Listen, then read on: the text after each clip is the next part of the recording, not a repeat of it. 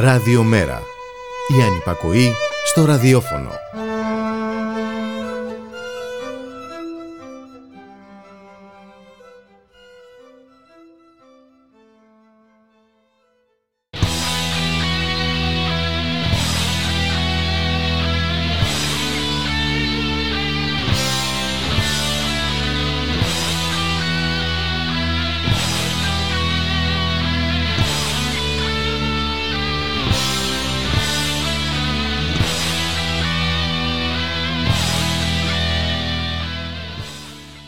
Χαίρετε κυρίες και κύριοι, ακούτε την εκπομπή στη δουλειά και στον αγώνα με τον Γιώργη Χρήστου. Μια εκπομπή για τον κόσμο της εργασίας, τους απόμαχους της δουλειάς, τα κινήματα της κοινωνίας ε, για όποιον ε, και όποια ελεύθερα συλλογάτε, διότι συλλογάτε καλά. Στην παραγωγή της εκπομπής η Γιάννα Αθανασίου, στη ρύθμιση του ήχου για σήμερα η Χαρά Στόκα.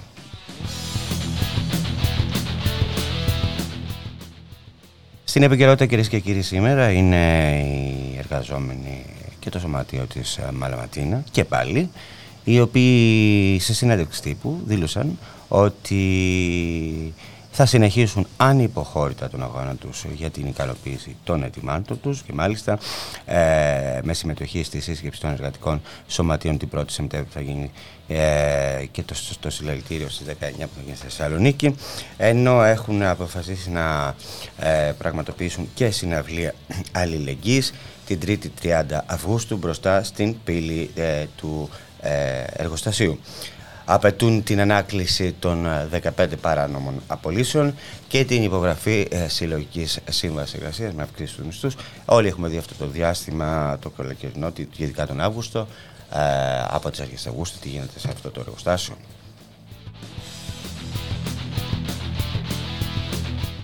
Στην επικαιρότητα την εργασιακή και η μεγάλη δικαστική νίκη και δικαίωση για τους εργαζομένους των υπασμάτων Καβάλας καθώς με απόφαση του Πρωτοδικείου κρίθηκαν άκυρες οι 133 απολύσεις που είχαν υλοποιηθεί από την εργοδοσία. Μάλιστα, το δικαστήριο επιδικάζει στους εργαζόμενους μισθούς υπερημερίας και χρηματικό ποσό 5.000 ευρώ για ηθική ε, ε, βλάβη ε, και σημειώνεται, και έχει σημασία αυτό, ότι ήταν ε, οι πρώτες ομαδικές απολύσεις που έγιναν με τον αντεργατικό ε, νόμο το Χατζηδάκη το Αύγουστο του 2021 και σε αυτό να το πούμε, έπαιξε σημαντικό ρόλο το Υπουργείο Εργασίας της απολύση δηλαδή και η κυρία Στατινάκη, Γενική Γραμματέα του Υπουργείου.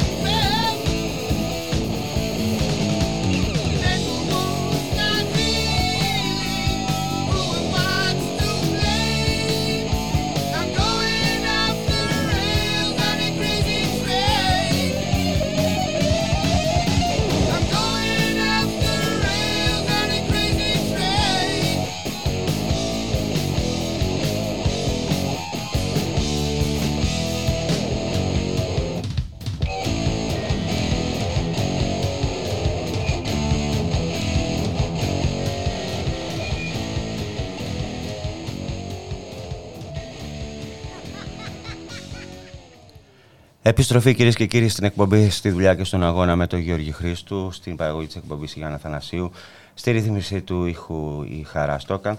Και περνάμε στο, θέμα, στο πρώτο θέμα της εκπομπής που αφορά ε, στο α, σωματείο Μαλαματίνα, στους εργαζόμενους ε, ε, της Μαλαματίνα, οι οποίοι όπως σας είπα έδωσαν συνέντευξη τύπου σήμερα και δήλωσαν ξεκάθαρα ότι θα συνεχίσουν ε, τον αγώνα τους, τον ανυποχώρητο αγώνα τους για την ικανοποίηση των ετοιμάτων τους και μάλιστα στο πλαίσιο αυτό ε, παρουσιάζοντας τις περαιτέρω δράσεις ανακοίνωσαν τη διοργάνωση Λαϊκής Βραδιάς Αλληλεγγύης την 3η 30 Αυγούστου σε συνεργασία με εργατικά σωματεία και τη συμμετοχή καλλιτεχνών μπροστά στην πύλη του εργοστασίου. Επίσης ανακοίνωσαν ότι θα κλινακώσουν με συμμετοχή στην πλατιά σύσκεψη των σωματείων που θα γίνει την 5η 1η Σεπτέμβρη σε αυτά ε, το απόγευμα στο Πάρκο των Εποχών στη Νέα Παραλία Θεσσαλονίκης. Και ε, επίσης θα λάβουμε μέρος στα συλλαλητήρια που θα γίνουν ε, των συνδικάτων στο πλαίσιο της ε, ΕΔΕΦ. Ε, για το θέμα αυτό, για τον αγώνα των εργαζομένων ε, στη Μαλαματίνα, αλλά και για την ποινικοποίηση του αγώνα τους. Θα μιλήσουμε με τον δικηγόρο για το λόγο των Διονύση τον Τεμπονέρα, ο οποίος βρίσκεται στην άλλη άκρη της τηλεφωνικής γραμμής. Γεια σου, Διονύση. Καλημέρα, καλησπέρα μάλλον σε εσάς, καλησπέρα και στους ακροατέ μας. Λοιπόν, αφορμή Διονύση αποτέλεσε το άρθρο που έχεις γράψει, νίκη στον αγώνα των εργαζομένων στη Μαλαματίνα και θα ρωτήσω κατευθείαν γιατί. Η απάντηση είναι απλή. Ο αγώνας των εργαζομένων στη Μαλαματίνα έρχεται σε συνέχεια όλων εκείνων των κινητοποιήσεων που έχουν λάβει χώρα το τελευταίο 8 μήνο, 9 μήνο περίπου. Ξεκινώντας βεβαίως από τις μεγάλες κινητοποιήσεις των εργαζομένων στην e-food κατά τη διάρκεια της πανδημίας, τον αγώνα των εργαζομένων, τον νικηφόρο αγώνα των εργαζομένων στην Κόσκο, τον αγώνα των εργαζομένων ο οποίος συνεχίζεται στην Λάρκο, στα λοιπάσματα Καβάλας και αλλού. Είναι ακριβώς μια αλυσίδα, αν θέλετε, ε, κινητοποιήσεων οι οποίες δείχνουν κατά την άποψή μου ακριβώς το πώς επέδρασε η νομοθεσία, η μεταβολή της νομοθεσίας και οι πολιτικές επιλογές της κυβέρνησης Μητσοτάτη Χατζηδάκη ε, στο νέο τοπίο το οποίο διαμορφώνεται στην αγορά εργασίας. Πώ το άρθρο ακριβώς θα να καταδείξει τη σύνδεση η οποία υπάρχει και πώς αυτό το οποίο υπόσχεται τον προεκλογικά ο κ. Μητσοτάκης και η Νέα Δημοκρατία, ότι δηλαδή θα έχουμε καλές, πολλές και φθηνέ και μάλλον ε, καλά αμοιβόμενες θέσεις εργασίας, απέχει πάρα πολύ από πραγματικότητα. Μια πραγματικότητα η οποία δράζεται στην ευέλικτη απασχόληση, στη μειωμένη απασχόληση, στα υποβαθμισμένα συνδικαλιστικά δικαιώματα και βεβαίως στην πλήρη απορρίθμιση του εργατικού δικαίου. Ε, και μην ξεχνάς και μιας και μπαίνει φθινόπωρο και στο ποινολόγιο του ΟΑΕΔ, της ΔΥΠΑΠΛΑ, έτσι, για τους ανέργους. Γιατί και αυτό παίζει. Ήδη, ήδη και εκεί έχουμε αποτελέσματα. Έχουμε με ένα ποσοστό περίπου 16% καταγεγραμμένων ανέργων λιγότερους σε σχέση με αυτούς τους οποίους είχαμε πριν την μεταβολή της νομοθεσίας και στο κομμάτι του ΟΑΕΔ. Θυμίζω εκεί για να το ξέρουν και οι ακροατές, γιατί πράγμα σε τι αναφερόμαστε. Ε, είχε να κάνει με τον τρόπο με τον οποίο η κυβέρνηση επιχείρησε και επιχειρεί και το πραγματώνει τελικά ουσιαστικά να αλλοιώσει τον πραγματικό αριθμό των ανέργων, διαγράφοντας ουσιαστικά από το Μητρό των Ανέργων εκείνους οι οποίοι δίθεν δεν είναι διαθέσιμοι προς εργασία. Mm-hmm. Αλλά αυτό νομίζω είναι κάτι το οποίο θα το δούμε και στο επόμενο διάστημα. Σε κάθε περίπτωση και προς το θέμα αυτό εξακολουθεί να υφίσταται η διάσταση μεταξύ των ε, αριθμού εργαζομένων που καταγράφεται στον ε, ΟΑΕΔ, νυν ΔΥΠΑ και στην Ελστάτ. Θυμίζω ότι η Ελστάτ δίνει 550.000 ανέργους αυτή τη στιγμή, ενώ ο ΟΑΕΔ, ΔΥΠΑ πλέον, δίνει πάνω από 950.000. Άρα εξακολουθούμε να έχουμε μια απόκληση περίπου 400.000 ε, ανέργων που δεν καταγράφονται στα επίσημα στοιχεία. Το είπα αυτό γιατί είμαι, το είπα αυτό ε, επειδή είπες για φθηνούς εργαζομένους ε, ότι ο ΑΕΔ με, μέσω αυτού του τρόπου αυτό προς, επιχειρεί νομίζω ότι επιχειρεί να, κάνει, να σπρώξει τους άνεργους προς ε, φθηνές λύσεις, προς φθηνή εργασία και να εφοδιάσει έτσι την αγορά εργασίας με φθηνό εργατικό δυναμικό. Α σκεφτούμε το εξής. Όταν ένας άνεργος ή υποψήφιος εργαζόμενος, μελλοντικός, όπως θέλετε μπορείτε να το πείτε, έχει υπό τη δαμόκλεια σπάθη ε, πάνω από το κεφάλι του την αφαίρεση ακόμα και του γλίσχουρου επιδόματος ανεργίας, καταλαβαίνετε ότι όταν του προταθεί οποιαδήποτε φτηνή, όχι καλά αμοιβόμενη ή με άθλιου όρους εργασίας θέση δουλειάς, καταλαβαίνετε ότι αυτός υπό την απειλή ότι μπορεί να χάσει και το επίδομα ανεργίας, αναγκαστικά θα τρέξει να υποκύψει στις όποιες εργοδοτικέ πιέσεις. Άρα και μέσω του ΟΑΕΔ ουσιαστικά δημιουργείται ένας μηχανισμός με τον οποίο σπρώχνουμε πολλούς εργαζόμενους να δουλεύουν σε θέσεις όχι της αρεσκίας τους απαραίτητα, αλλά βεβαίως θέσεις οι οποίες, αν θέλετε, δεν στηρίζονται στους καλύτερους δυνατούς όρους εργασίας. Άρα και εδώ ο ΑΕΔ ουσιαστικά δεν ακουμπάει μονάχα στου ανέργου όπως νομίζουν αρκετοί, ακουμπάει πολύ περισσότερο και γίνεται ένα εργαλείο ελαστικοποίησης των σχέσεων εργασίας ή αν θέλετε ένα συντηρητικό εργαλείο πάρουμε το οποίο, στο οποίο μπορεί να στηριχθεί αυτό που λέμε η ε, άθλια ε, παροχή εργασίας, με συνθήκες δηλαδή οι οποίες δεν αντιστοιχούν αν θέλετε, σε αξιοπρεπείς συνθήκες δουλειάς. Να σε ρωτήσω κάτι. Τώρα λίγο έχουμε ξεφύγει από τη Μαλαματίνα, αλλά όλα αυτά είναι μια λυσίδα, θα το καταλάβει και ο κόσμος. Όταν έχουμε φθηνή εργασία, αυτό σημαίνει ότι συμπιέζεται ας πούμε, και ο βασικός μισθός προς τα κάτω, η μισθή όλης προς τα κάτω πρέπει να έχουμε στο μυαλό μας ότι η Ελλάδα μαζί με τις χώρες της Νοτιοανατολικής Ευρώπης, δηλαδή η Βουλγαρία, η Ρουμανία κλπ., είναι από τις χώρες οι οποίες έχουν ήδη, ήταν διαχρονικά θα έλεγα, από τους πιο χαμηλούς μισθούς στην Ευρώπη. Και δεν ε, αποτυπώνεται μονάχα το μέγεθος αυτό στον κατώτατο μισθό. Για παράδειγμα, αυτή τη στιγμή, σε σχέση με τη Ρουμανία, σε απόλυτα νούμερα, έχουμε ένα μεγαλύτερο κατώτατο μισθό. Αν δούμε όμως ποια είναι η πραγματική αγοραστική δύναμη του κατώτατου μισθού στην Ελλάδα και στη Ρουμανία, τότε θα διαπιστώσουμε ότι ο μισθός στη Ρουμανία, ακόμα και ο κατώτατος μισθός, είναι πολύ υψηλότερος, γιατί εκεί οι τιμές και το κόστος διαβίωσης είναι πολύ διαφορετικό. Άρα, πολλές φορές μπαίνουμε στην παγίδα να μπαίνουμε μονάχα στα νούμερα και να μην βλέπουμε μια πραγματικότητα η οποία είναι πολύ χειρότερη ακόμα και αυτή, από, αυτή, από αυτήν την οποία περιγράφουν τελικά τα ίδια τα νούμερα. Η πραγματικότητα έχει ως εξής. Ο μισθός, και αυτή είναι η αλήθεια, αυτή τη στιγμή ο κατώτατο μισθός στην Ελλάδα μετά την τελευταία αύξηση έχει ανέβει στα 713 ευρώ. Αν το δούμε σε επίπεδο Ευρώπης, επειδή εκεί μετράται επί 14, είμαστε στα 831 ευρώ σε μηνιαία βάση, επειδή ακριβώς είναι επί 14, έτσι μετράται ο κατώτατο μισθός.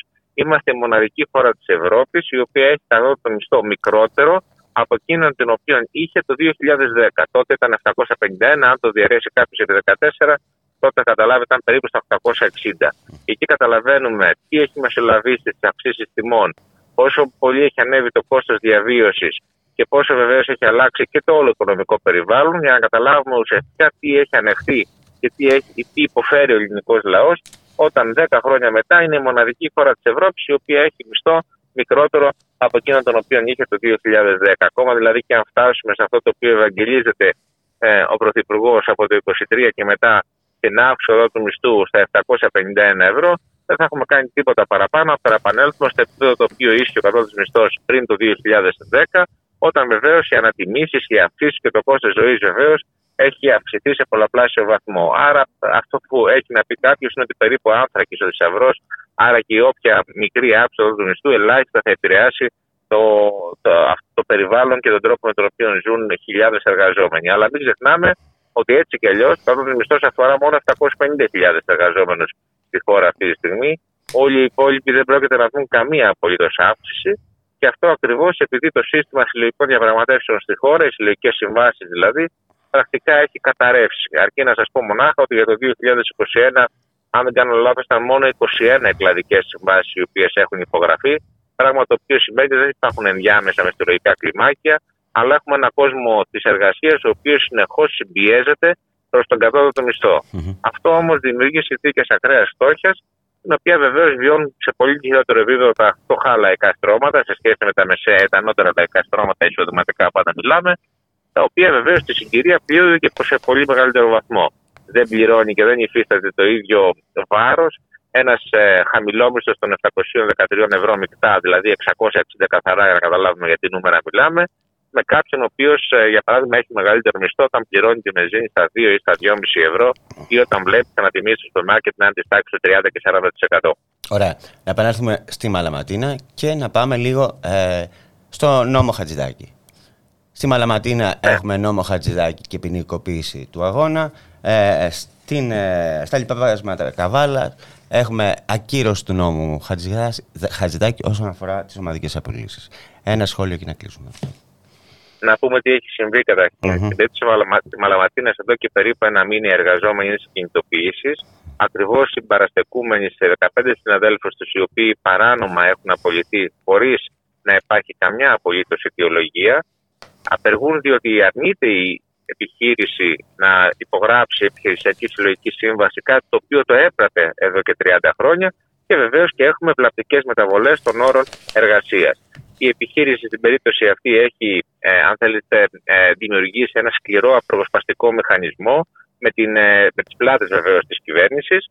Ισχυρίζεται ότι έκανε τις απολύσεις για τους λεγόμενους οικονομικοτεχνικούς λόγους, όταν είναι ακριβώς ο νόμος Χατζηδάκη ο οποίος έδωσε τη δυνατότητα αυτή, καθότι ο νόμος προβλέπει πλέον ότι όταν υπάρχουν αλλαγές για οικονομικούς παύλα τεχνικούς λόγους, δίνεται η επιχείρηση ανετιολόγητα να προβεί σε απολύσεις χωρίς να υπάρχει δικαίωμα επαναπρόκληψη από πλευράς των εργαζομένων. Μάλιστα, ζήσαμε ακραία σκηνικά όταν οι συνδικαλιστές έτρεξαν να συμπαρασταθούν στον αγώνα των εργαζομένων και συνελήφθησαν πριν από περίπου μια εβδομάδα.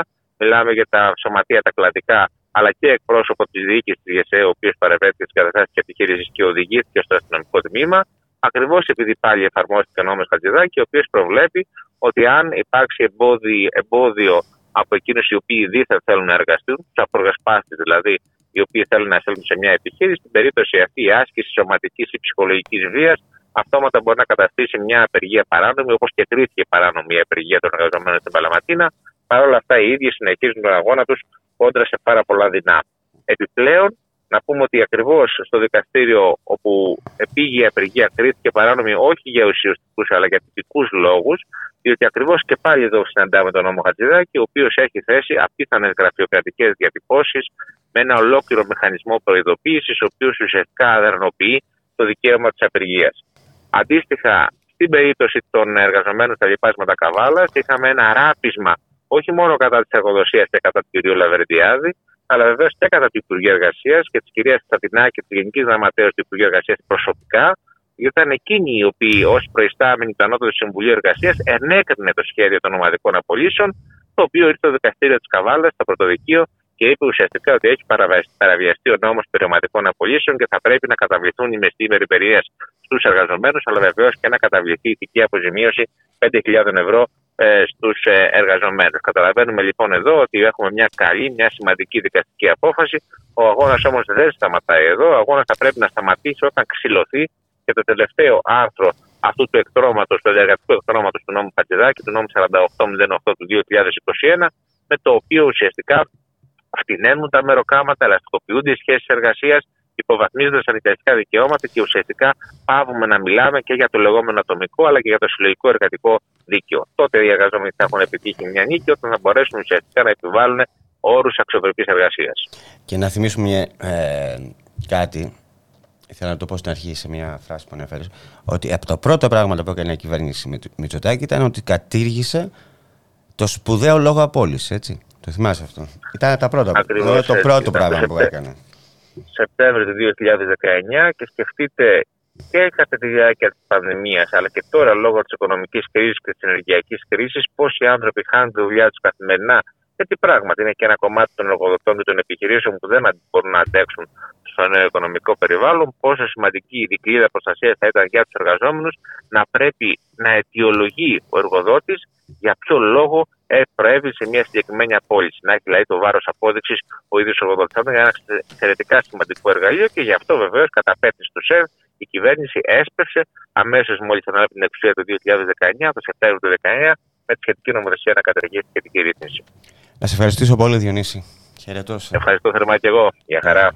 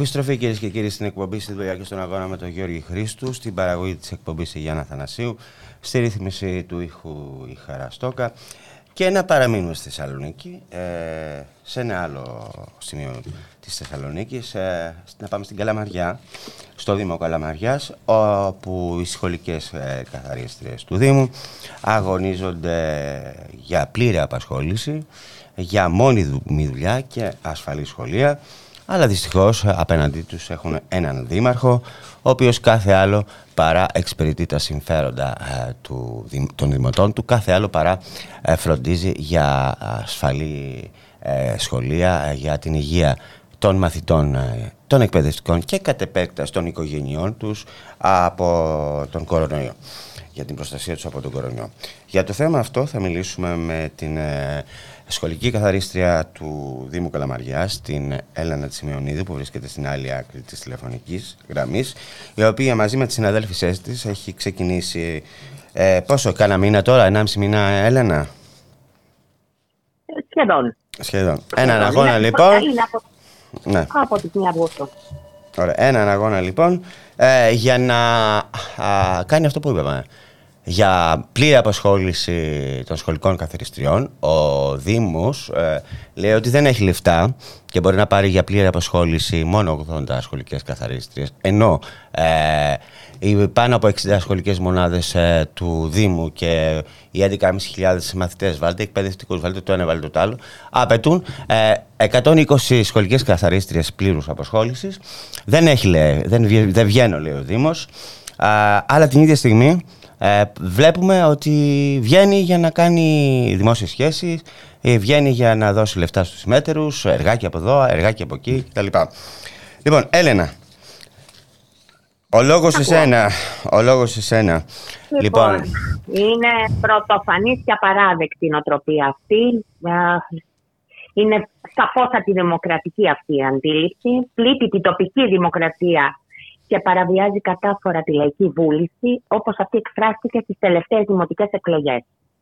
19 σύμβουλοι αποφάσισαν με ψήφισμα που δώσανε τη μετατροπή των συμβάσεών μας από μερική σε πλήρες. Ο κύριος Δήμαρχος το περνάει συνήθως από την Οικονομική Επιτροπή και εκεί μας κόβει. Λέει δεν υπάρχουν λεφτά στο Δήμο. Αναδιορθώσεις βέβαια του προϋπολογισμού έχουν γίνει ήδη 17 και ακόμα δεν έχει τελειώσει το έτος δεν μπορεί να έχουμε για φιέστες, για πανηγύρια, για συμβούλους, καθότι δέκα είναι με την παράταξή του και τους άλλους τέσσερις τους πήρε από τις άλλες παρατάξεις γιατί τους έδωσε έμισες θέσεις μέσα στο Δήμο. Λεφτά υπάρχουν. Δεν θέλει να το διαθέσει για μας. Θέλει να ακολουθήσει την πολιτική του Υπουργείου Εσωτερικών την ε, εγκύκλιο του, του Βορύδη, μας έδωσε κάτι ψίχουλα και από τις τρεις ώρες που έλεγε ο κ. Βορύδης, μας έφτασε στις 5 και 5.30. Δυστυχώς όμως ότι όσα ξέρει ο νοικοκύρης δεν τα ξέρει ο κόσμος όλος. Εμείς γνωρίζουμε τις ανάγκες των σχολείων. Γνωρίζουμε ότι είναι πολύ λίγες ακόμα και οι 80 με πλήρες αν μας έπαιρνε, που έχει πάρει ήδη με μερική. Μα αν σκεφτείς ότι, άμα, σχολή, άμα σκεφτείς ότι μία τρίωρη, αν καθαρίζει δύο σχολεία, μπορεί να παίρνει 340 ευρώ μισθό και τη ναι, έχετε ιδέα, ας ναι. πούμε 350, πού να τα βγάλει είναι κάποιο πέρα. Έτσι είναι. Με, με καθαρά κοινωνικο-οικονομικά κριτήρια μπήκαμε σε αυτόν τον κλάδο. Δεν ήμασταν πλούσιοι και πήγαμε να καθαρίσουμε τα σχολεία. Όχι άλλο είπα, όταν είναι μία τρίωρη καθαρίζει δύο σχολεία, σου λέγω τώρα παράδειγμα, και παίρνει 340 ευρώ, πώς μπορεί να τα βγάλει πέρα αυτή η τρίωρη, αν δεν είναι πλήρω αποσχόλησης, ε, όταν έχει να αντιμετωπίσει μία ΔΕΗ, έχει την οικογένειά της, έχει τις μετακινήσεις για να πάει από σχολείο σε σχολείο, γιατί δεν φαντάζομαι ότι δεν θα σας πληρώνει ο Δήμαρχος, έτσι δεν είναι; Όχι, εδώ δεν μας πληρώνει ούτε το μέσα ατομικής προστασίας. Έπρεπε να μας τα έχει καταβάλει εδώ και δύο χρόνια σε χρήμα, γιατί δεν τα πήραμε σε είδος. Μόνοι μας τα πληρώνουμε ακόμα και αυτά όσα μπορούμε να πάρουμε από αυτά για να προστατευτούμε και να προστατεύσουμε τους υπόλοιπους που ζουν καθημερινά και εργάζονται στο σχολικό περιβάλλον. Από πού να ξεκινήσει κανείς και πού να τελειώσει. Ο ίδιος στην επιστολή που στέλνει στο Υπουργείο Εσωτερικών ζητάει ανυποχώρητα 120 άτομα με σύμβαση ορισμένου χρόνου πλήρους απασχόλησης. Ε, αλλά βγαίνει και λέει ότι το, το επιθυμητό δεν είναι πάντα εφικτό. Ναι. Να σας θυμίσω ότι πέρσι σε σχολεία της Καλαμαριάς με 600 παιδιά πλέον εκπαιδευτικών πλέον δραστηριοτήτων λειτουργούσαν μόνο με μία καθαρίστρια γιατί οι άλλες δύο είχαν COVID από τις τρεις.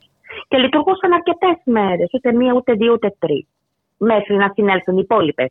Να πω ότι στο επόμενο και 900 αριθμού, 900 ε, μαθητές το πρωί και 500 το απόγευμα, λειτουργήσε πολλές φορές με λιγότερες από αυτές που θα έπρεπε να έχει. Έπρεπε να υπάρχουν τέσσερις το πρωί και δύο για το απόγευμα και λειτουργούσε πολύ τακτικά με πολύ λιγότερες λόγω ατυχημάτων, λόγω ασθενειών, λόγω COVID, λόγω πολλών.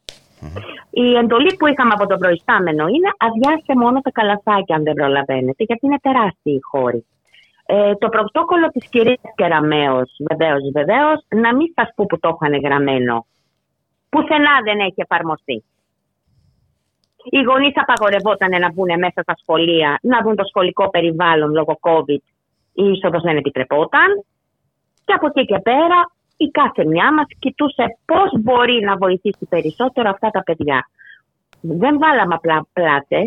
Όχι μόνο τα, παιδιά, και την ίδια σας την υγεία. Γιατί και εσείς είστε. Και την ίδια μας τη ζωή και την ίδια μας την υγεία και των εκπαιδευτικών. Είναι, είναι δύσκολη, είναι αλυσίδα όλο είναι αλυσίδα. Δυστυχώς δεν τον ενδιαφέρει. Ναι, και ε, θα συνεχίσετε τον αγώνα σας. Τι θα κάνετε από εδώ και πέρα; Σαφώς. Σαφώς και θα τον συνεχίσουμε. Έχουμε μαζί μας τον Σύλλογο Εργαζομένων Δήμου Καλαμαριάς. Έχουμε την Ένωση Συλλόγων Γονέων Καλαμαριάς. Δεν θα σταματήσουμε μέχρι να δικαιωθούμε. Να πούμε ότι... Απαιτούμε πλήρες ωράριο για όλες μας και για τις 80, να προσλάβει και άλλες ή δυνατόν για να μπορέσει να βγει αυτή η δουλειά, γιατί μας έχουν πεθάνει. Απαιτούμε τα μέσα ατομικής προστασίας. Καταγγέλουμε τον Δήμαρχο για την ανακόλουθη αυτή συμπεριφορά του. Θα έπρεπε να τα έχει πληρώσει εδώ και δύο χρόνια ή να μας τα έχει αγοράσει. Τώρα πρέπει να τα αποδώσει σε χρήμα, λέει ο νόμος, αλλά κοφεύει. Και προσπαθούμε όλες μαζί να ξεκινήσουμε την, ε, νομιμο, την μονιμοποίησή μας. Είναι χρόνια που υπάρχουν, 20, 20 χρόνια συναδέλφισες, είναι στην ίδια ομοιρία. Είπες τη σωστή, σωστή λέξη. Ομήρια, ομήρια. Καλύπτεται, ομήρια. Πά, καλύπτεται yeah. πάγιες και διαρκείς ανάγκες, γιατί αυτό είναι η σχολική καθαριότητα, έτσι. Αλλά 20 χρόνια και σε άλλους δήμους της χώρας, ξέρεις πολύ καλά ότι είναι και περισσότερα χρόνια, Είστε σε μια διαρκή ομοιρία, σε μια διαρκή ανασφάλεια, έτσι, αν θα δουλέψετε του χρόνου, θα σας πάρουν του χρόνου. Ε, και κατά τη γνώμη μου αυτό το σύστημα, ε, οι ελαστικές σχέσεις εργασίας, σε εσάς τουλάχιστον και στο, γενικά στο δημόσιο, είναι καθαρά ένα πελατειακό κράτος. Ε, είναι ένας τρόπος ε, ε, ε ψηφοθυρίας. Θέλω να καταγγείλω επίσης και τις υπηρεσίες ε, οι οποίες παίρνουν εντολές μάλλον από τον Δήμαρχο. Βγήκε σήμερα η λίστα, χθε μάλλον το απόγευμα, η λίστα κατάταξής μας ε, με τεράστια λάθη μέσα. Άλλα λέει προκήρυξη ότι θα λυθούν σαν προπηρεσία και άλλα έχουν λάβει. Αύριο έχω ραντεβού στην αποκεντρωμένη για να τα δούμε από κοντά με την διευθύντρια της προϊσταμένη της αποκεντρωμένη. Δεν μπορεί να γίνονται τέτοιες αυθαιρεσίες. Να σας πω ότι στην περσινή λίστα, για να γελάσουμε και λίγο, υπάρχει συνάδελφος με 60.000 μήνες, 515, 60.515 μήνες προπηρεσία έπρεπε να έχει ζήσει 605 χρόνια. Θα ήθελα πολύ να την γνωρίσω. Υπάρχει άλλη που το έτος 2021, σε ένα έτος μέσα, έχει 170 μήνες προϋπηρεσία. Και μια τρίτη που καταφέρνει, λέει, και καθαρίζει 70 αίθουσες την ημέρα. Μακάρι να μπορούσαμε, δεν γίνεται. Βρίσκει σπαλμάτων από παντού. Και φέτος, μία από τα ίδια, δεν αναγνωρίζουν την προϋπηρεσία μας, ενώ ζητήσαν όλα τα χαρτιά, έχουν όλες τις συμβάσεις, ε, δεν έχουμε απαντήσεις. Και όταν ζητάμε απαντήσεις, αυτό είναι και αν σας αρέσει. Λοιπόν, Έλενα, να σε ευχαριστήσω γιατί με προκαλείς τώρα. Θα σε πάω σε άλλα θέματα και δεν ε, θέλω. Θα σε πάω σε, στην οικογενειοκρατία του Δήμου. Αλλά εντάξει. Μια άλλη φορά θα μιλήσουμε για την οικογενειοκρατία του Δήμου και για την επίθεση. Θα το που... ήθελα πάρα πολύ. Και για την ναι. επίθεση που δέχτηκες. Τη Ναι. σεξιστική επίθεση που δέχτηκες. Ναι. Ε, ναι, γιατί εγώ ξέρω μαθηματικά και σας είπα, ε, από αριθμητική και μαθηματικά καλά τα πάω. Άλλοι δεν τα πάνε. Ευχαριστώ πάρα πάρα πάρα πολύ. Να είσαι καλά, είμαστε μαζί σας. Χαιρετώ. Ευχαριστούμε. Χαιρετώ. Να είστε καλά. Γεια σας. Ξέρω πως θα έρθει και δεν θα είμαι δεχτώ με το καλύτερο παλτό μου. Μήτε σκυμμένο στις σελίδες κάποιου τόμου. Εκεί που υψώνομαι να μάθω ότι κι είμαι. Δεν θα προσεύχομαι σε σύμπαν που θα πόνει Δεν θα ρωτήσω αν εδώς που το κεντρί σου Γόνιος δεν θα είναι να μου πει σηκώ και ντύσου Καιρός να ζήσουμε παιδί μου ξημερώνει. Θα έρθει την ώρα που σπαράσετε το φως μου. Και κλιπαρώ φανατικά λίγη γαλήνη. Θα έρθει σαν πύρινο παράγγελμα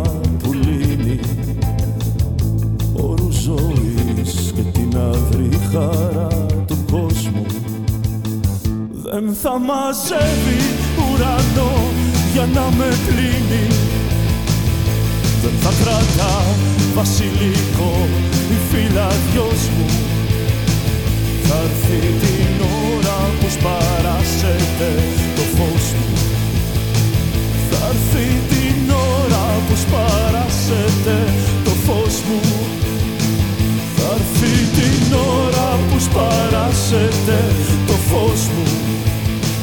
Θα έρθει την ώρα που σπαράσετε το φως μου.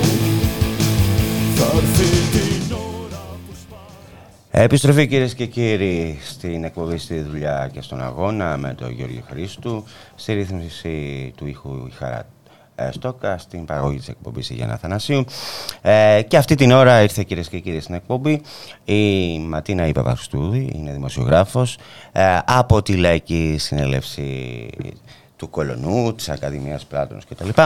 Και θα μιλήσουμε με ένα, πα- για ένα πάρα πάρα πολύ ωραίο θέμα ε, που αφορά στον αγαπημένο μας ε, Δήμαρχο Αθηνών, τον Δήμαρχο της καρδιάς μας, τον Κώστα Παγκογιάννη και στην αγαπημένη μας ε, Υπουργό Πολιτισμού, τη Λίνα Μενδώνη και στην προσπάθειά τους να υφαρπάξουν δημόσιο χώρο όπως το αρχαιολογικό ε, πάρκο στην Ακαδημία του Πλάτωνος.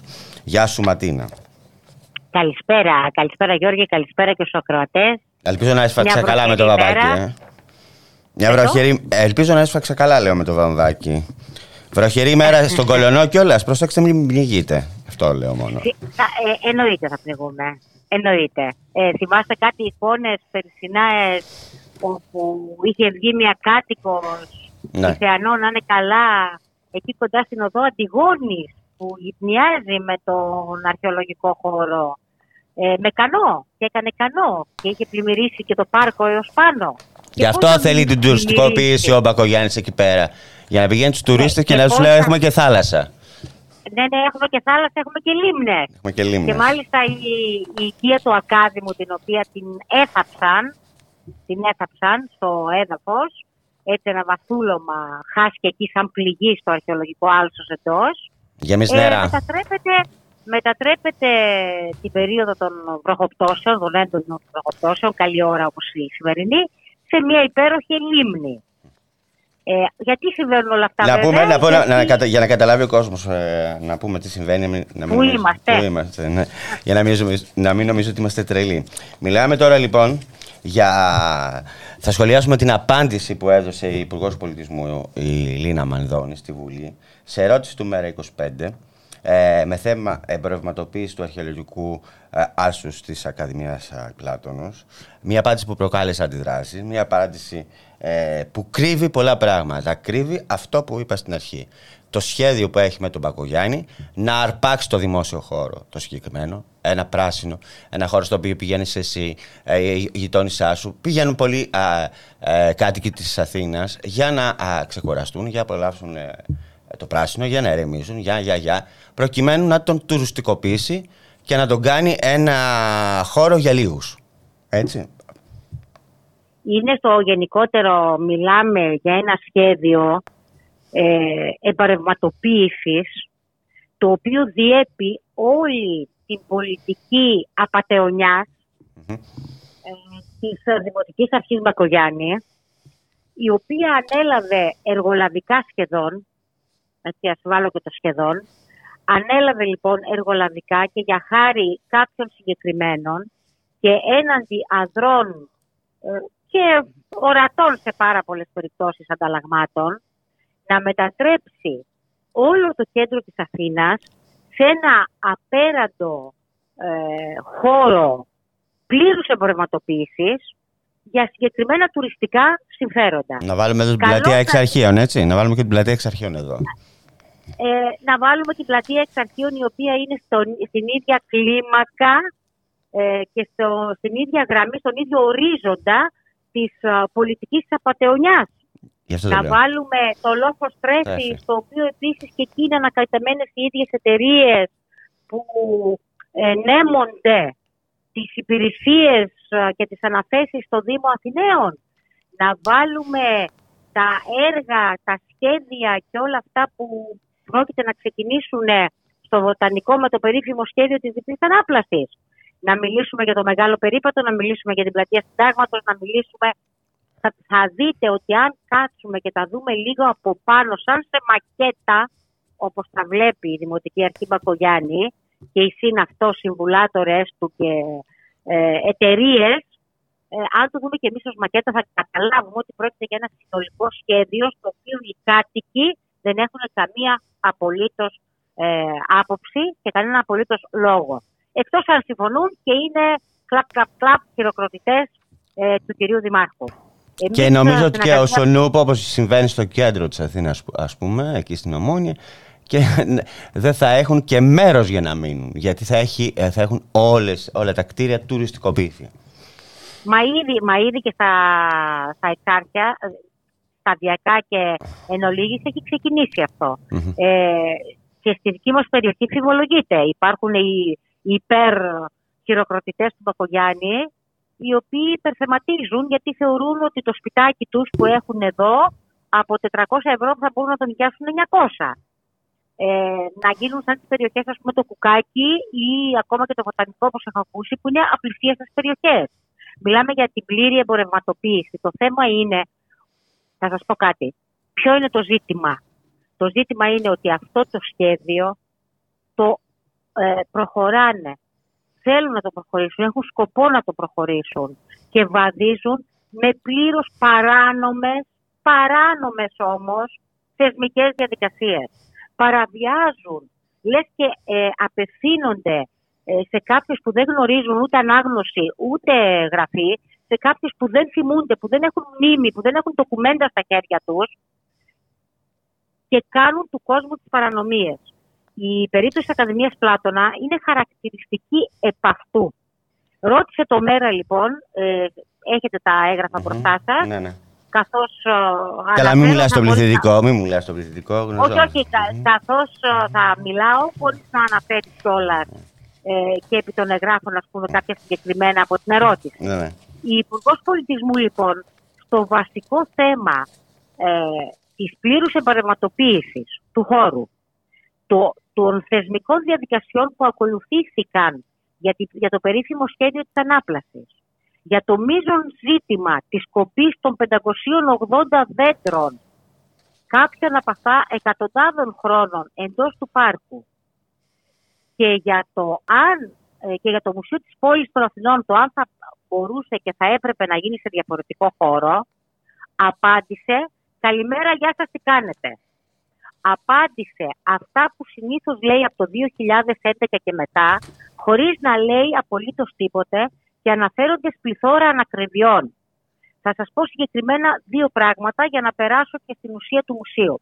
Α, ε, πριν πω μάλλον για την απάντηση του Υπουργού, να συμπληρώσω τη γενικότερη εικόνα ότι ε, μετά την απάντηση της Λίνας Μιαγδόρων στη Βουλή, στην ερώτηση του Μέρα 25, την περασμένη Πέμπτη χτύπησαν από κοινού ξανά η Δημοτική Αρχή Μπακογιάννη, δηλαδή ο Κώστας Μπακογιάννης και η Ελίνα Μεντώνη, Υπουργός Πολιτισμό, εκδίδοντας αμφότερη ένα δελτίο τύπου, στο οποίο ανακοίνωναν περιχαρίες ότι, ότι ανακοινώθηκε και προκηρύχθηκε την περασμένη Πέμπτη, έτσι, ο διαγωνισμός, ε, ο αρχιτεκτονικός διαγωνισμός ιδεών για το Μουσείο της Πόλης των Αθηνών. Από αυτόν τον βαρύγδουπο τίτλο, το σύνολο των μέσων μαζικής ενημέρωσης που αναμάσισε, ε, κόπιαρε, μετέφερε χωρίς ίχνος ρεπορτάζ, χωρίς, χωρίς καν να κάνει ρεπορτάζ, χωρίς καν να θέσει ένα ερώτημα το δελτίο τύπου, ε, βγήκε μία εικόνα ότι τα επόμενα χρόνια θα γίνει και μουσείο. Εντάξει, και όλοι εδώ θα τρέχουμε περιχαρή στα λιβάδια. Η αλήθεια είναι ότι απλά προκυρήθηκε ένας αρχιτεκτονικός διαγωνισμός για να παρουσιαστούν οι ιδέες και οι προτάσεις προκειμένου να γίνει αργότερα η πολεοδομική μελέτη κτλ. κτλ. Θα σας το πω πρακτικά για να μην ξανασχοληθώ με αυτό, παρά μόνο ως τι απάντηση δίνουμε εμείς ε, ως συλλογικότητες, ότι το σχέδιο είναι για το Μουσείο της Πόλης των Αθηνών να βρεθούν χρήματα μετά το 2025. Άρα μιλάμε από το 2025 και μετά και ως τότε ο Μπακογιάννης και η Μενδώνη κάνουν παιχνίδι τάζοντας λαγούς με μετραχίλια δεν ξέρω σε ποιους. Στα συμφέροντα που προέλεγα πριν. Για να συμβεί όμως αυτό όλο το σχέδιο υπάρχει ένας χώρος. Υπάρχει ένας χώρος που είναι 140 περίπου στρέμματα, ο οποίος είναι διακηρυγμένος αρχαιολογικός χώρος. Η Λίνα Μενδώνη λοιπόν είπε στη Βουλή, απαντώντας στην ερώτηση, ότι ξέρετε, εντάξει, είναι αρχαιολογικός χώρος, αλλά είναι και λίγο άλσος. Να το δεχτούμε. Εντάξει, κυρία Μενδώνη, είναι και άλσος. Αυτό λέμε κι εμείς, οι συλλογικότητες. Ότι είναι αρχαιολογικό άλσος. Αυτό σημαίνει ότι προστατεύεται από όλους τους νόμους αρχαιολογίας. Και επειδή είναι άλσος, προστατεύεται και από τους νόμους του Υπουργείου Περιβάλλοντος. Και για να κόψεις ένα δεντράκι, απαιτείται άδεια του δασαρχείου. Η κυρία Μανδώνη λοιπόν για τα δέντρα, προσέξτε, γι' αυτό λέω, νομίζω ότι απευθύνεται σε πρόβατα, απέφυγε την ερώτηση της κοπής των δέντρων και αναφέρθηκε σε απομάκρυνση συνολικά 400 δέντρων με ταφύτεψη συνολικά 80 σε άλλα σημεία. Ποια, δεν είπε. Καταλαβαίνε, ε, καταλαβαίνετε εσείς τι θα γίνει; Mm.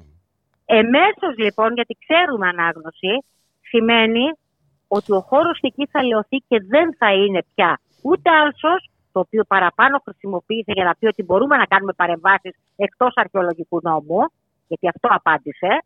Εμείς μπορούμε να κάνουμε παρεμβάσεις χωρίς να ακολουθούμε τους νόμους αρχαιολογίας, αλλά για τα δέντρα δεν απαντάει θα κοπούνε, αλλά τα 70 θα μεταφερθούν αλλού. Η προγραμματική του σύμβαση προβλέπει συνολικά την απομάκρυνση 500 την εξαφάνιση 580 δέντρων.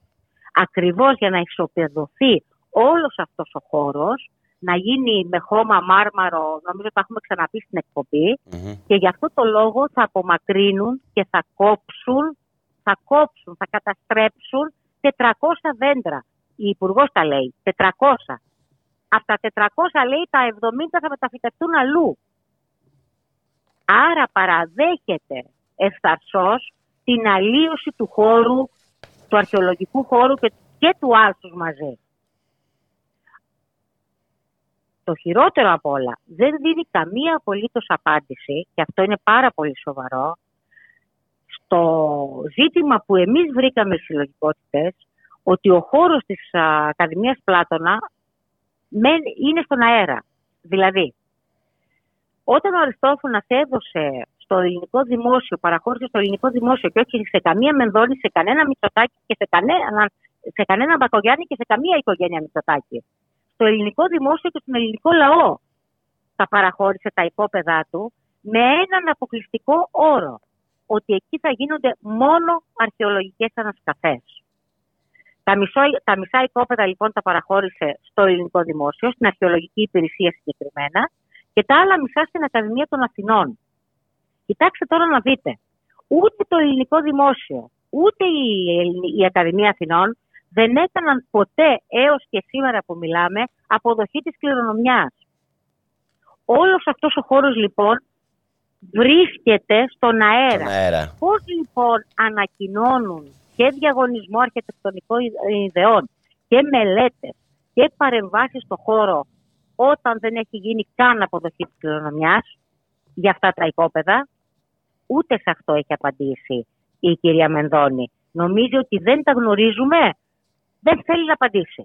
Προχωράει αυτό που είπα πριν. Λες και δεν ξέρουμε γραφή και ανάγνωση. Εμείς ως συλλογικότητες, μετά την τελευταία εξέλιξη, και αφού έχουμε παρουσιάσει επανειλημμένα τις προτάσεις μας, από το Μάιο του 2021, συνεχώς παρουσιάζουμε τις προτάσεις μας, έχουμε πει σε όλους τους τόνους και στη Δημοτική Αρχή και στο Υπουργείο Πολιτισμού ότι εμείς λέμε ναι στην κατασκευή του μουσείου, όχι εντός του αρχαιολογικού άλσους. Είναι σταθέστατη η θέση μας. Υπάρχουν πάρα πολλά οικόπεδα γύρω από τον αρχαιολογικό χώρο, οικόπεδα τα οποία είναι κενά, τα οποία με την ανοχή της Δημοτικής Αρχής έχουν μετατραπεί αυτή τη στιγμή σε χωματερές μπάζων. Χαρακτηριστική είναι η περίπτωση του οικοπαίδου του πρώην Δόλ, έτσι, που ήταν το πρακτορείο Άργος, το οποίο είναι ένα τεράστιο οικόπεδο στις παρυφές του αρχαιολογικού χώρου, ε, στο οποίο πηγαίνουν ε, διάφορες μπουλντόζες και αφήνουν ε, μπάζα, μπάζα όπως ακριβώς σας το λέω. Και αντί λοιπόν το Υπουργείο Πολιτισμού να φροντίσει σε αυτές τις όμορες, τις γυτνιάζουσες περιοχές του αρχαιολογικού χώρου να τα πάρει αυτά τα οικόπεδα και να κάνει το μουσείο που θέλει να κάνει έτσι ώστε να μεγαλώσει, να πλατείνει, να ομορφύνει η περιοχή και να γίνουν και υπολογιστικές μελέτες, τι πάει; Πάει και λέει ότι υπάρχει ένας νόμος του 2002, ε, του 2001, του 2000, τότε που τέλος πάντων ε, έγινε με νόμο η χωροθέτηση του Μουσείου της Πόλης για τις ανάγκες των Ολυμπιακών Αγώνων, εντάξει, το 2002, μιλάμε 20 χρόνια πριν, πέρασε με ένα νόμο του Υπουργείου, για τον, του Υπουργείου Πολιτισμού για τον ερασιτεχνικό αθλητισμό πέντε γραμμές όλες και όλες, πέντε γραμμές, οι οποίες λέγανε ότι το Μουσείο της Πόλης του Αθηνών θα γίνει στην Ακαδημία Πλάτωνος. Αυτό, τίποτε άλλο. Αυτός λοιπόν τις πέντε γραμμές χρησιμοποιεί η Λίνα Μερδόνη για να πείσει τους πάντες ότι υπάρχει νόμος και δεν μπορούμε να τον αλλάξουμε. Εν τω μεταξύ, για να κατασκευαστεί το οποιοδήποτε κτίριο, δεν χρειάζεται ο νόμος. Θα πρέπει να γίνει καταρχήν, ε, πώς το λένε, ε, το ρημοτομικό σχέδιο του 1968, να γίνει ρύθμιση. Και δεν έχει γίνει αυτό. Δεν υπάρχει. Γι' αυτό και πλημμυρίζουμε, για να ξαναγυρίζω στην αρχή όσον έλεγα. Η περιοχή εδώ παραμένει άναρχη, με τυφλούς δρόμους, χωρίς όμβρια ύδατα, με αδιάνοιχτους δρόμους, επειδή δεν έχει γίνει... Μόλις έμεσα ένας κεραυνός.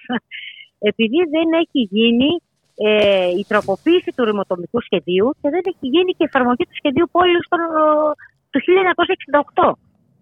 Όλα αυτά λοιπόν η κυρία Μενδώνη τα πετάει στον αέρα, τα πετάει, τα βάζει, τα κρύβει κάπου από πίσω και προχωράει ακάθεκτη λέγοντας ότι θα κάνει το Μουσείο της Πόλης των Αθηνών. Όπως καταλαβαίνετε, ε, από όλη αυτή τη διαδικασία που έχει ακολουθηθεί από το Μάιο, τον Απρίλιο του 2021 μέχρι και τον Αύγουστο του 2022, τόσο ο Δήμος της Αθήνας, η Δημοτική Αρχή Μπακογιάννη συγκεκριμένα, όσο και η ηγεσία του Υπουργείου Πολιτισμού, και αναφέρω συγκεκριμένα η ηγεσία του Υπουργείου Πολιτισμού, έχουν καταπατήσει πλειάδα νόμων. Τον νόμο του ελληνικού κράτους. Προφανώς μιλάς για το καθεστώς είναι... Μητσοτάκη τώρα, έτσι που το έχει κάνει αυτό. Μιλάω για ένα καθεστώς που θέλει να παραδώσει το κέντρο της Αθήνας για τουριστικοποίηση, καταπατώντας και παίρνω σαν μπουλντόζε. Είναι χαρακτηριστικό ότι ο Δήμαρχος ε, σε κάποια στιγμή χρησιμοποίησε τον όρο, νομίζω μαζί το λέγαμε Γιώργη, ότι θα μπουν μπουλντόζες Στον αρχαιολογικό χώρο. Ναι. Και μόνο η σύλληψη, η, η έκφραση, αυ- αυτή η φράση δείχνει το επίπεδο πολιτισμού που διέπει αυτό το καθεστώς. Βέβαια, επειδή ακριβώς το έγινε έντονη κριτική, φρόντισε μέσα σε 10 μέρες να ξαναδώσει μια συνέντευξη τύπου και να χρησιμοποιήσει μια άλλη φράση και να ξαναστείλει δελτίο τύπου. Ε, έχω την εντύπωση ότι η Δημοτική Αρχή Μπακογιάννη όλα αυτά θα κάνει ικανοποιώντας τις συμμαχίες της και κάνοντας την πολιτική της εν ώψη των δημοτικών εκλογών. Και όχι μόνο. Ο, η, ο- η- η- των δημοτικών εκλογών εννοώ για την ως δημοτική αρχή. Ε, δεν θα μείνει εκεί, Βιάζεται φαντάζομαι. δηλαδή. Δεν θα μείνει εκεί. Ναι, αλλά βιάζεται να παραδώσει τα πάντα. Και όπως τον μεγάλο περίπατο, αυτό που έχει μείνει στους πολίτες της Αθήνας είναι η ξεχαρβαλωμένη γη και οι πέτρες, ε, τα τσιμέντα της οδού Πανεπιστημίου και τα μνημεία, τα μάρμαρα, σαν φέρετρα, σαν μνημεία, σαν τάφη της πλατείας Συντάγματος, Η, κατασκα... Πολύ η, φοβάμαι. κατασπατα... η κατασπατάληση του δημόσιου χρήματος, να το πούμε και αυτό. Έτσι. Εννοείται ότι σε όλη αυτή τη διαδικασία το δημόσιο χρήμα, το δικό μας χρήμα, ρέει ασταμάτητο από τις τσέπες των αρχόντων των δημοτικών. Εννοείται. Ούτε ξέρω τα εκατομμύρια, τα εκατομμύρια του μεγάλου περίπατου δύο κάτι πήγανε άστο καλό, εξαφανιστήκανε, δεν έδωσε κανείς λογαριασμό για τίποτα. Τα εκατομμύρια της πλατείας συντάγματος. Μμμ. Και τώρα έρχεται να κάνει παρέμβαση το λόγο στρέφει και στην Ακαδημία Πλάτωνος και αύριο μεθαύριο στο Βοτανικό, προσδοκώντας ότι θα ξαναδώσουν εκατομμύρια των εκατομμυρίων για να ικανοποιηθούν κάποια πολύ συγκεκριμένα τουριστικά, εμπορικά συμφέροντα, συγκεκριμένα ιδρύματα και πολύ συγκεκριμένες εταιρείες που αναλαμβάνουν τις προμήθειες για τρία και πέντε χρόνια τα πάντα από το Δήμο Αθηναίων. Αυτή είναι η κατάσταση Ματίνα, σε στην ευχαριστώ, Ακαδημία Πλάτωνος; σε ευχαριστώ πάρα πολύ. Ε, θα είμαστε, εμείς, μα- ε, και εμείς θα σας είμαστε ευχαριστούμε. μαζί σας. Θα είμαστε μαζί, είμαστε μαζί σας, το ξέρεις. Ε, Αυτό η τελευταία εξέλιξη απλά Γιώργη είναι ότι εμείς έχουμε στείλει επιστολές στο Σύλλογο Αρχαιολόγων, στο Σύλλογο Αρχιτεκτόνων, το Πανελλήνιο και στους χωροτάξτες ναι, γιατί κάποιος πρέπει να επισημένοντας- απαντήσει σε αυτά που λέει για τα αρχαιολογικά η Μενδώνη. α, ε, για να απαντήσουν και να πάρουν θέση επί όλων αυτών των νέων θεσμικών παρεκτροπών που ακολουθεί το Υπουργείο Πολιτισμού και ο Δήμος ε, όλες αυτές τις παράνομες διαδικασίες που έχουν ακολουθήσει. Κάποιος επιτέλους πρέπει να πάρει θέση εκτός από τους κατοίκους που βρίσκονται στα κάγκελα και καθημερινά είναι στο δρομο Γιατί για τους κατοίκους υπάρχουν μόνο τα μάτια και η καταστολή. Το βλέπουμε. Το βλέπουμε. Είναι μια κατάσταση η οποία έχει ενταθεί το τελευταίο διάστημα και το βλέπουμε όχι μόνο ε, στις πόλεις, ε, στα κινήματα της κοινωνίας, ξέρεις πολύ καλά, και στον κόσμο, στους χώρους δουλειάς και στα πανεπιστήμια. Παντού. Παντού. Ακριβώς. Ακριβώς, ακριβώς. Όλα συνδέονται. Όλα συνδέονται. Όλα. Να σε ευχαριστήσω πάρα πολύ, Ματίνα. Χαιρετώ σε. Και εγώ σε ευχαριστώ, Είσαι Γιώργη. έξω γιατί μου Καλό είπες ότι απόγευμα. έπεσε κεραυνός. Πού είσαι; Όχι, όχι, όχι. όχι απλά τον άκουσα. λοιπόν, απλά τον άκουσα. Καλό απόγευμα. χαιρετώ, χαιρετώ. Να γίνει καλά. Ε, ε. Κυρίες και κύριοι, φτάσαμε στο τέλος ε, της σημερινής εκπομπής ε, στη δουλειά και στον αγώνα με τον Γιώργη Χρήστου. Ε, στη ρύθμιση του ήχου σήμερα η Χαραστόκα, στην παραγωγή της εκπομπής η Γιάννα Θανασίου. Σας χαιρετώ, να προσέχετε γιατί βλέπω ότι από εδώ από το στούντιο, από το παράθυρο του στούντιο, ότι γέμισε ο καιρός, ακούω κι εγώ, είδα κι εγώ ένα κεραυνό. Να προσέχετε.